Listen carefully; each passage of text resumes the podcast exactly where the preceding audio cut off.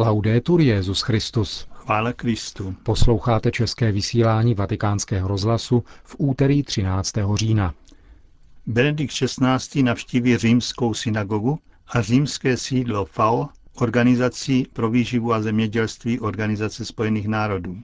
Knižní bestseller nazvaný Nová tyranie pokrokářství vám přiblíží jeho autor Juan Manuel de Prada ze stránek deníku Osservatore Romano. Hezký poslech vám přejí Milan Glázer a Josef Koláček. Zprávy vatikánského rozhlasu. Vatikán. Tiskové středisko svatého stolce dnes oznámilo dvě plánované návštěvy Benedikta XVI. 16. listopadu navštíví papež římské sídlo Organizace spojených národů pro výživu a zemědělství FAO a zúčastní se tam summitu o potravinové bezpečnosti. Benedikt XVI. zde promluví na zahájení 630. všeobecné konference, která se bude konat v Římě od 18. do 23. listopadu. 17. ledna příštího roku se Benedikt XVI. vydá na již ohlášenou návštěvu římské synagogy a na setkání s místní židovskou obcí. Papežova návštěva se uskuteční v den, který si církev v Itálii již 20 let připomíná jako Den judaismu. Zasedání biskupské synody o Africe pokračovalo i dnes za přítomnosti Benedikta XVI. v diskuzi nad různými problémy, týkajícími se nejen Afriky. Včera se na zasedání hovořilo o obtížné cestě Afriky k demokracii, o roli církevních komisí Justícia et Pax, o pojetí spravedlnosti a smíření v africké mentalitě a afrických rituálech. Byla podtržena nezbytnost pastorační solidarity mezi místními církvemi jednotlivých zemí. Opět se vracela témata jako konflikty, korupce, nutnost dialogu náboženství a kultur nebo šíření znalosti sociálního učení církve. Jedna z laických auditorek z Burundi mluvila před synodálními otci o potřebě nepřecházet mlčením zlo a otevírat se všem, kteří se přiznávají k napáchaným nespravedlnostem. Žena byla svědkem masových vražd, kterých se dopustili také křesťané, kteří dnes, jak řekla, bez studu chodí do kostela, aniž by prosili o odpuštění ty, ze kterých učinili sirotky. Nigerijský biskup Augustin Obora Akbudze hovořil o smutném fenoménu víry v čarodějnice a honu na ženy, o kterých se věří, že jsou spolčeny se silami zla. Například se má za to, řekl nigerijský biskup, že zabíjejí své děti a pijí jejich krev a škodí již samotnou svou existencí. Jsou tedy davem zavlečeny do buše a tam zmasakrovány. Bohužel ne všechny církve pomáhají vykořeňovat tyto pověry – Některá letniční křesťanská společenství se nezřídka přímo účastní honu a mučení tzv. čarodějnic, dodal nigerijský biskup. Spojené státy americké. Prezident Barack Obama prohlásil, že jeho vláda se pokusí zrušit zákon nazývaný obrana manželství, který platí ve Spojených státech od roku 1996. Zákon byl schválen s cílem bránit instituci manželství jakožto svazku mezi mužem a ženou. Prohlášení učinil americký prezident 10. října na setkání s největší organizací zasazující se za tzv. práva homosexuálů. Kromě mnoha výdobytků, již jsme dosáhli, stále ještě existuje zákon, který je třeba změnit, i srdce, které je třeba otevřít, řekl Barack Obama. Ve své promluvě americký prezident slíbil změnu americké legislativy ve věci právního uznání homosexuálního soužití. Nadejde čas, kdy jako národ uznáme, že svazek mezi dvěma muži nebo mezi dvěma ženami je stejně pravdivý a hodný uznání, jako je svazek mezi mužem a ženou, ujistil prezident, přičemž kritizoval tradiční pojetí rodiny, založené na svazku mezi mužem a ženou. Kritice podrobil také skupiny, které hájí tuto instituci, protože podle jeho názoru uplatňují zavádějící a společnost rozdělující argumenty a podporují tak v lidech usazené obavy před politickými a ideologickými změnami. Irák. V Iráku si připomínají 16 let iráckých mučedníků. Arcibiskup Kirkúku Monsignor Sako o tom mluvil pro agenturu Asia News. Řekl, že Irák je již 1600 let zemí mučedníků a místní křesťané nacházejí sílu v duchu svatém a eucharistii. Roku 409 bylo několik stovek křesťanů popraveno pro svou víru. Mezi nimi vdova jménem Shirin Miskenta se dvěma dětmi, a také generál Tahmasgert, který z rozkazu krále vykonával popravy. Tento generál, když spatřil důvěru této vdovy, se obrátil na křesťanství a byl proto krátce poté rovněž popraven. Kolem roku 470 biskup Kirkůků Maruta nechal na památku těchto mučedníků vybudovat svatyni na místě, kde byli pohřbeni. Tento kostel, kterému se dnes přezdívá Červený, spojuje jak křesťany, tak muslimy a je na místě hřbitova Chaldejů, říká arcibiskup Sako, který informoval o programu oslav tohoto výročí v Kirkůku a dodal, naše země je poseta svatyněmi mučedníků a věřící je bez přestání navštěvují. Je to spiritualita mučednictví, z níž zdejší lid čerpá sílu k nepřetržité přítomnosti ve své zemi. Křesťané nacházejí sílu v duchu svatém a především v liturgii Eucharistie. Konec zpráv. Nová tyranie pokrokářství. Tak se jmenuje kniha, kterou napsal Juan Manuel de Prada a která ve Španělsku během pěti měsíců dosáhla již pěti vydání. Španělský konvertita ji osobně představil v článku, který zveřejnil vatikánský deník Osservatore Romano a který vám nyní přečteme. Jak je možné mluvit o nové tyranii, když se lidé těší více než kdy jindy tolika svobodám a právům? Mohl by se ptát nezasvěcený čtenář. Klasické tyranie se v skutku vyznačovaly tím, že potlačovali svobody a upírali práva. Lidé si uvědomovali toto bezpráví, protože byli zbavováni něčeho, co jim podle přirozenosti patří. Cítili se ochuzováni.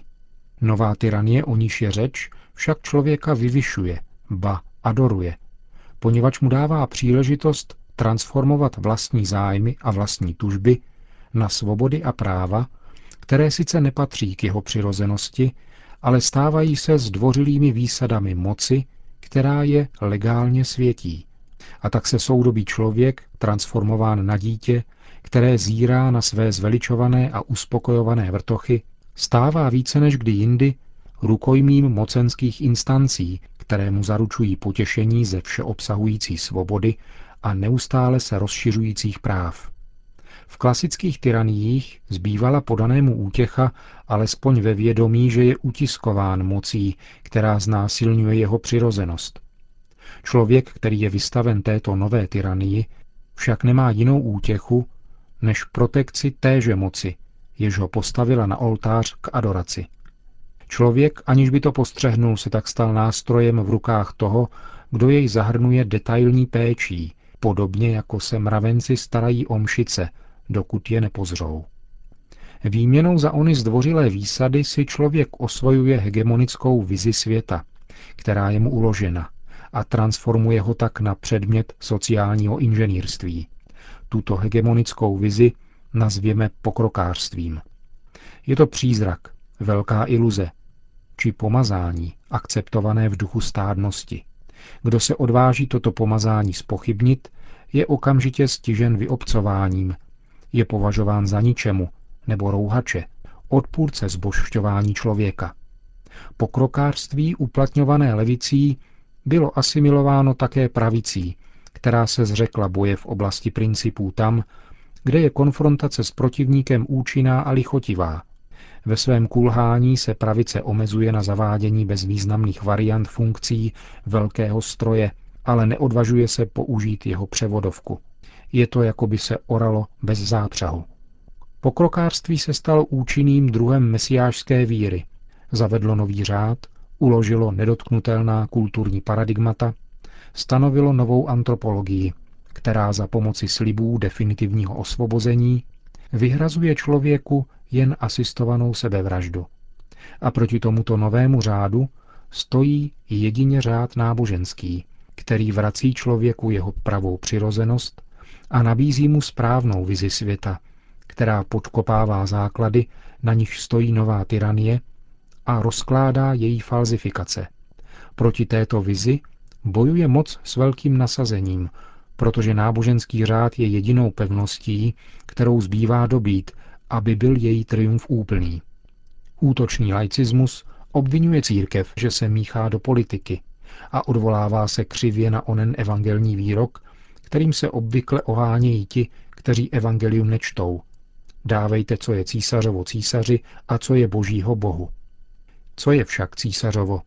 Věci dočasné, pozemské skutečnosti, ale nikoli principy mravního řádu, které vyrůstají ze samotné lidské přirozenosti, nikoli etické základy časného řádu.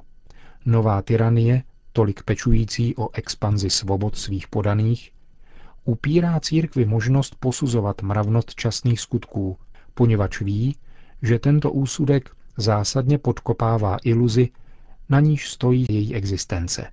Moc si přeje farizejskou a skorumpovanou církev, která přestane vracet lidstvu jeho pravou přirozenost a přijme tajemství nepravosti, kterým je adorování člověka.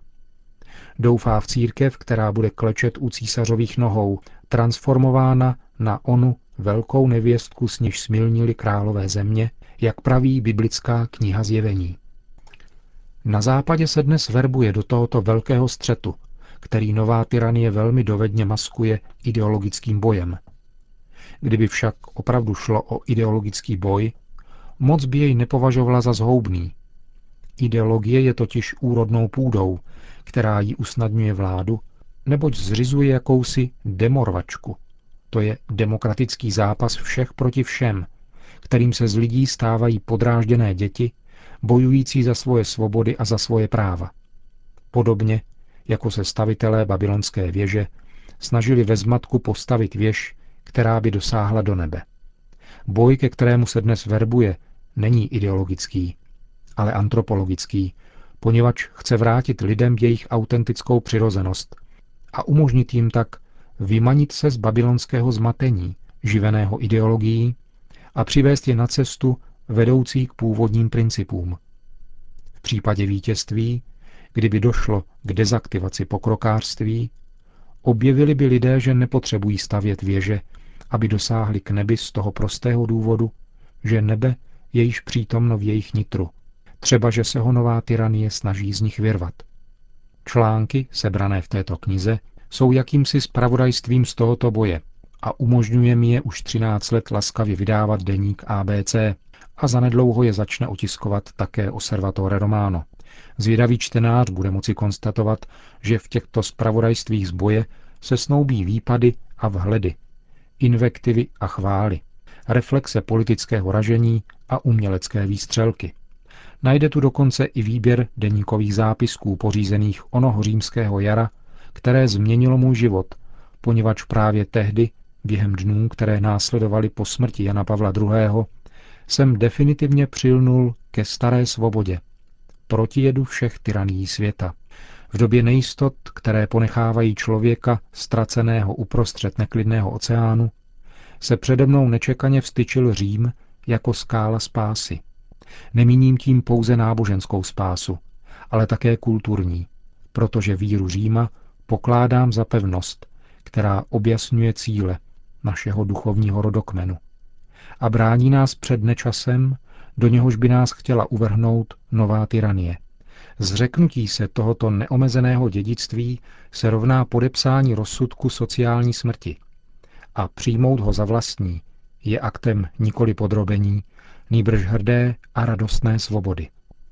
Věčná revoluce křesťanství spočívá v tom, že zjevuje smysl života, vrací nám naši přirozenost. Z tohoto objevu se rodí radost, která nenese datum spotřební lhůty. A když se k této radosti přidá minimum umělecké vnímavosti, stane se život svátkem inteligence. Chesterton napsal, že radost, která je malou reklamou pohana, stává se gigantickým tajemstvím křesťana. Já, který jsem křesťanem poněkud necudným, snažil jsem se v těchto článcích zveřejnit nebo alespoň dát tušit toto gigantické tajemství, které mne proniká a přesahuje.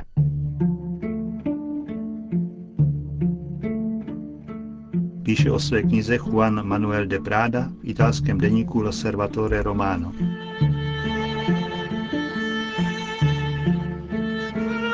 Končíme české vysílání vatikánského rozhlasu. Chvála Kristu. Laudetur Jezus Christus.